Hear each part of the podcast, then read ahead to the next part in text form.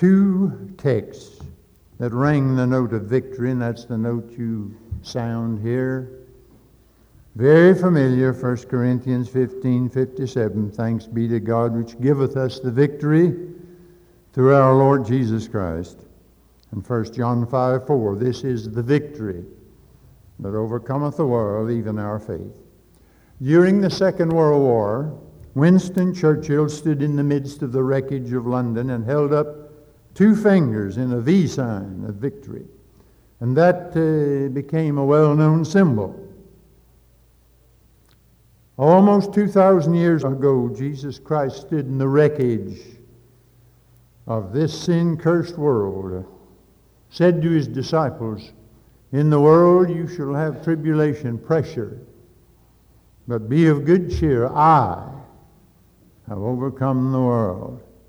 I like the way he so many times turned from ye to I. You are going to have trouble, but I've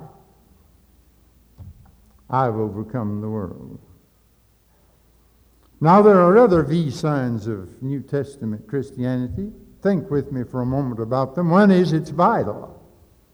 It has life. It is life. It's the life of God and the soul of man. Our Lord came that we might have life and have it more abundantly. Paul said to me, to live is Christ.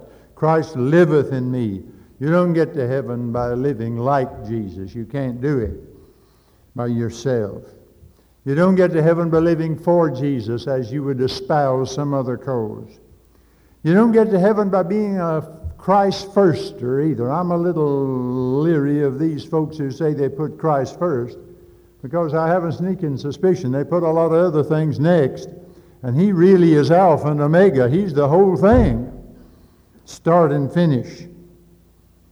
So much of our modern Christianity is dead as a form of godliness without the powers, like the church at Sardis. The church didn't have a reputation of being a dead church.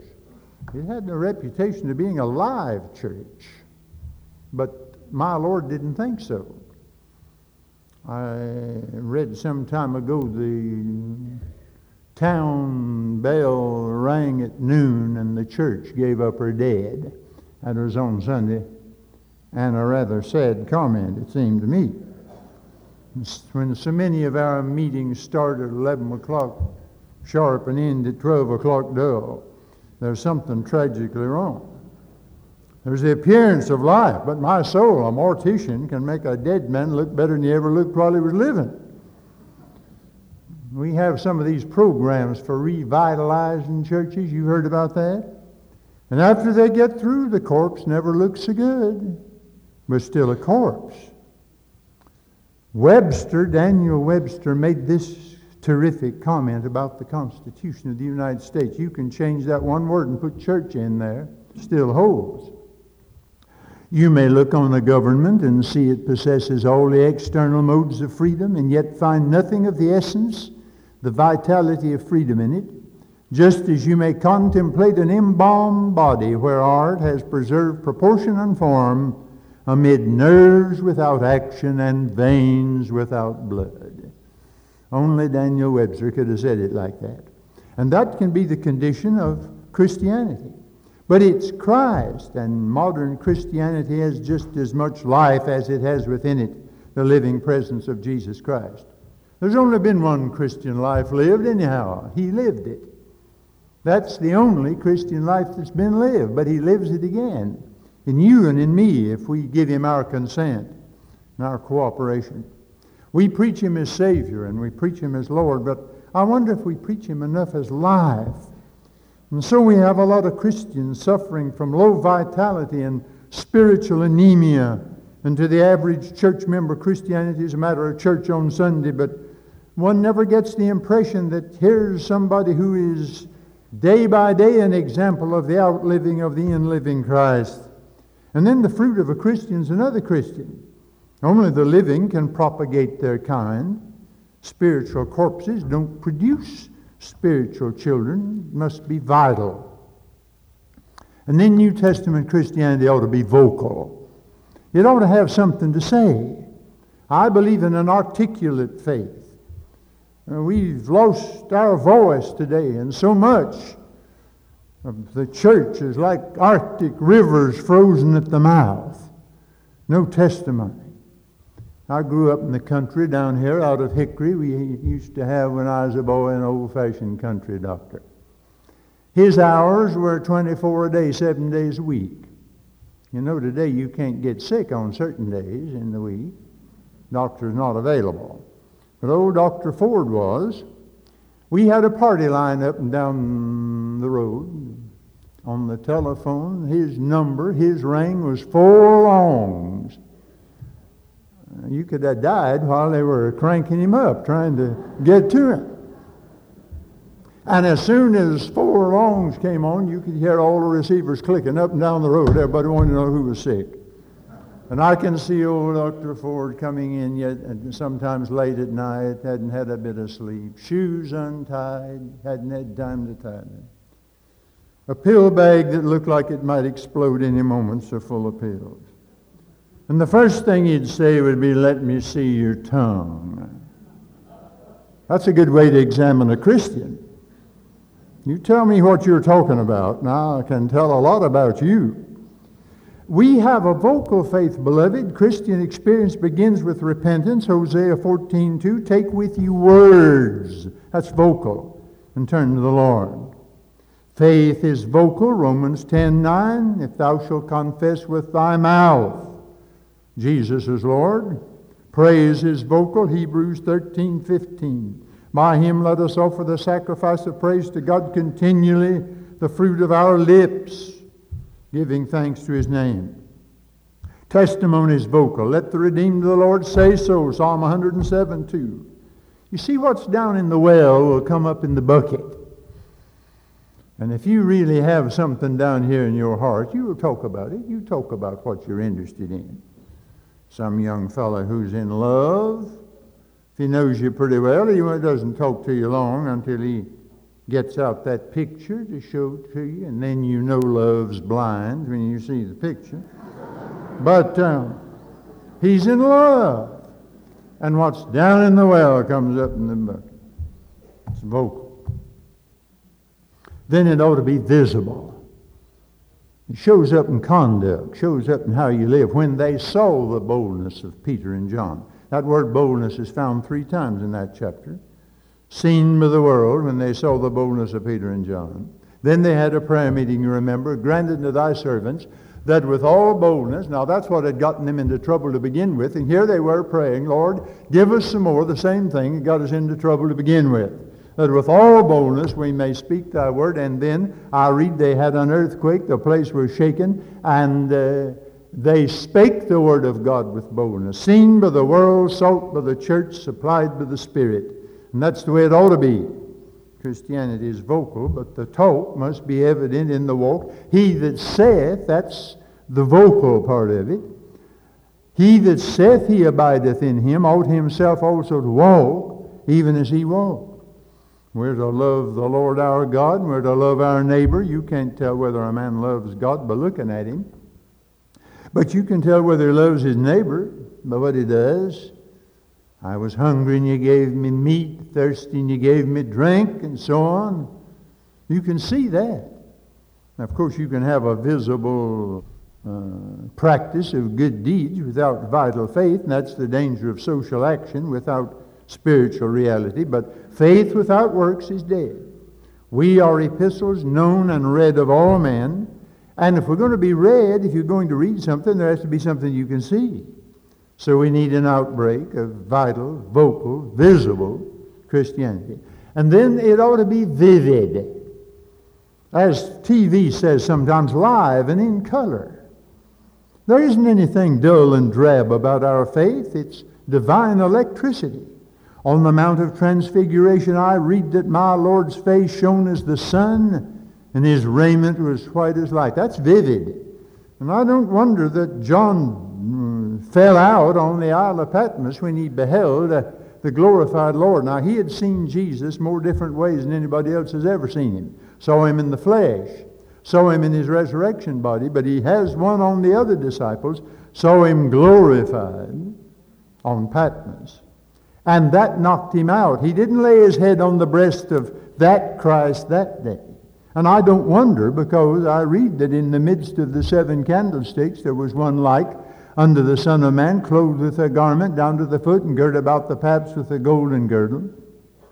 His head and his hairs were white like wool, as white as snow, and his eyes were as a flame of fire, and his feet like unto fine brass, as if they burned in a furnace, and his voice is the sound of many waters.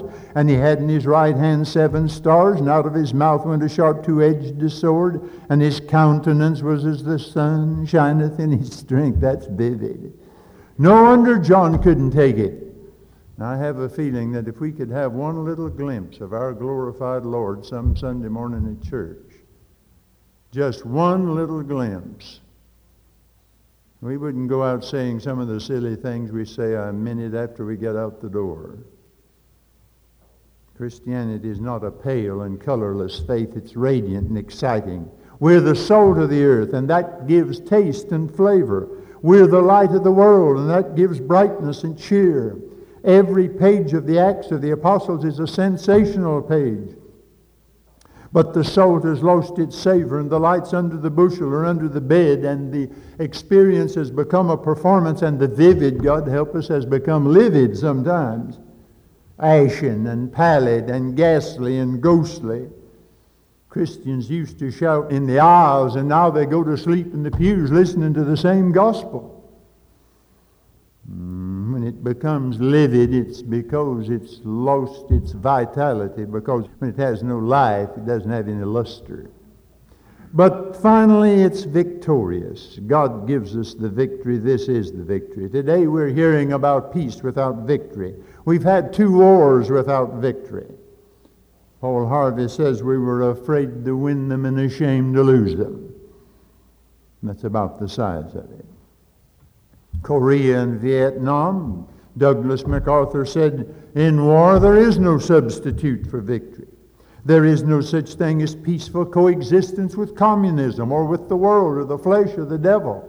These things are cancers, and you don't have peaceful coexistence with cancer. If you don't get the cancer gets you. Christianity wasn't meant to live at a truce. Jesus Christ conquered sin and death. God's not dead, and the church hasn't failed, and the gates of hell won't prevail against it. I am not presiding at the funeral of a dead deity, and I'm not reading the obituary of a lost cause. I get a little uneasy about this rethinking. We have a spell of rethinking every once in a while. Rethinking Genesis and rethinking inspiration and rethinking the resurrection. It doesn't need rethinking. It needs reliving. And when you announce that we're going to have a group of experts to rethink our position, I think it gives the impression we're not quite certain about our position. I think we ought to take the initiative, like that old captain whose little band was surrounded by the enemy, and a subordinate said, they've got us this time, we're surrounded. He said, good, don't let one of them escape. That's the spirit in which we ought to face the foe that we're up against today. Out in the West, an engineer built a wonderful dam and a great reservoir, water gathered behind it. And one day the report got out that the dam was about to break, and the engineer had built a cottage down below it. They began scurrying in all directions and warning the people, and somebody came up to him and said, get going.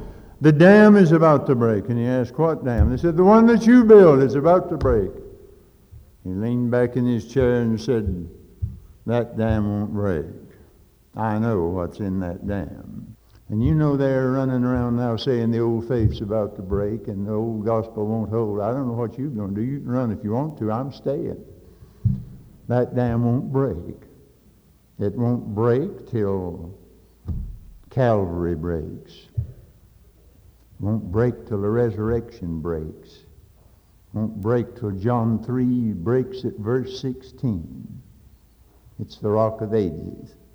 I'm not nervous. It's not going to break. I'm looking for V-Day, getting ready for the greatest celebration of all time when Jesus Christ comes back to consummate his triumph. But for a Christian, any day is V-Day.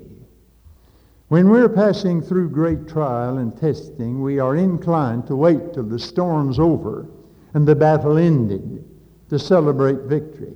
We lift our weary heads and our tear-dimmed eyes to some blessed day on ahead or even to heaven. We groan, and that's all right. Paul groaned, and creation groans, and the Holy Spirit groans when he prays for us.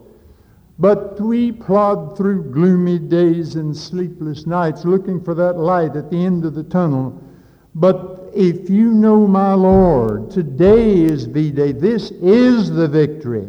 I am with you all the days, including this one, as miserable as it is. And that victory was won at Calvary in the open grave. This is the only war I know of that started out with the victory. We're operating from our Waterloo, and we're just engaged in mopping up operations. We're living between two V-Days, the V-Day of grace and the V-Day of glory, the V-Day of the cross and the V-Day of the crown. And when the battle's the fiercest and no end seems in sight, if you can walk by faith that day in spite of feelings that drain the blood from your lips and in spite of circumstances that laugh at you and tell you there's nothing to it and you're a hypocrite, if you can rise above all that and still walk by faith, that's victory now. The war wasn't over when Churchill held up his two fingers. He was in the middle of it. And I've been passing through a time of great trial for 3 months. And I bring you good news this morning. I'm not making you a cute little pep talk here on this Sunday morning. I don't know what the outcome will be. I don't know when the clouds will lift and the sun break through. But I saw a little word on a preacher's desk the other day. I believe in the sun when the sun doesn't shine. I believe in God when God is silent. I know that sun's still up there when it isn't shining. Sometimes God says yes. Sometimes God says no. And sometimes God just doesn't say. And the hardest part of the road is that part where God doesn't say, and you have to wait. But he'll say, because we'll understand it better, you know, by and by. He'll say. And I'm not living under the circumstances. That'll crush you. And I'm not trying to fight my way through the circumstances. That'll kill you. Thank God you can live above the circumstances. I see not yet all things put under him. The devil's still here, and sin's still here, and disease still here, and heartache and heartbreak, but I see Jesus. I don't have to stand on Jordan's stormy banks and cast a wishful eye. I can dwell in Beulah land now. One of these days I'll stand before the throne complete. I'm not complete now, and yet I am complete in him.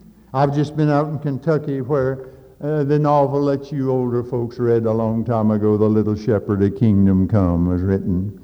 And they call it Kingdom Come out there, Kingdom Come Country. I wrote a book entitled it Kingdom Come. We're living in Kingdom Come. The kingdom came with Jesus. He announced it. We're living in it now. It has come, and it's still coming. It's a kingdom of righteousness, peace, and joy. Now, it's not visible, but one of these days my Lord's going to set it up, and you can see it. It'll be visible. Righteousness first, mind you. Some people don't care for the righteousness. They'll buy books about peace and joy, and we had quite a spell of that some years ago. You remember Rabbi Liebman, and of course Norman Vincent Peale wrote books, and Bishop Sheen wrote books, and some dear lady wandered into a bookstore and asked, "Have you got a copy of that book, A Piece of My Mind, by Rabbi Norman Vincent Sheen?" But... oh, I thank God that the kingdom has come, it's here, and it's coming, and I'm ready for all of it. When I was a boy, I used to read a lot of stories, a lot of novels, and I always read the last page first. I wanted to find out what happened. Then I'd start back at page one. Sometimes it looked like the hero wouldn't make it through the next page. But I'd say, cheer up, friend. I know the end from the beginning. I've read the last page. I've got a Bible here this morning that has no devil on the first page and no devil on the last page. Aren't you glad you've got one book disposes of the devil? Now, in the middle of it, it looks like he's got things going his way. But, oh, devil. You can strut across that page all you want to, but your goose is cooked from the start. I've read the last page. and I know what's on. I'm not out to win the victory. It's been won. I'm standing with my Lord in His triumph. I'm not here to explain the world. I'm not here to enjoy it. I'm not here to endure it. I'm here to overcome it. And this is what overcomes it. I've told it a good many times, and I tell it because it says it better than anything else. During the war, I was in a meeting with Dr. Phillips in Baltimore in his Presbyterian church. Closed on Sunday and was due to start with Bob Cook in LaSalle, Illinois, on Monday night. Trains were not keeping very close schedules, and somebody said, "You'll never make it in time." And I said, "Oh, yes, the Lord wants me to speak Monday night over there, 7:30. I know I get there at 7 and all that, but I think I'll make it." The next morning, I looked across from the Pullman, and over there was the Secretary of War. Now, of course, he didn't know me, but I knew him. They say a cat can look at a king, so I looked. He was on his way to Chicago to make a big speech, and I was on my way to LaSalle to start a meeting. He sent word up to the engineer, "We got to make this on time." We did. We didn't even hesitate in most of those towns. We went right on through, but I had the time of my life. I said, "This big shot thinks they're hurrying up this train to get him to Chicago to speak. The Lord's getting me to LaSalle to start my meeting Monday night." Well, I had the government working for me that time. And I want to say to you this morning, my Lord's on His way to set up His kingdom. He's running on schedule. He may seem slow, but He'll never be late. And when He reaches that destination, you will be there too if you're on the same train. That's victory. It's a great line. It starts at victory and it ends at victory. And thank God it's victory all the way.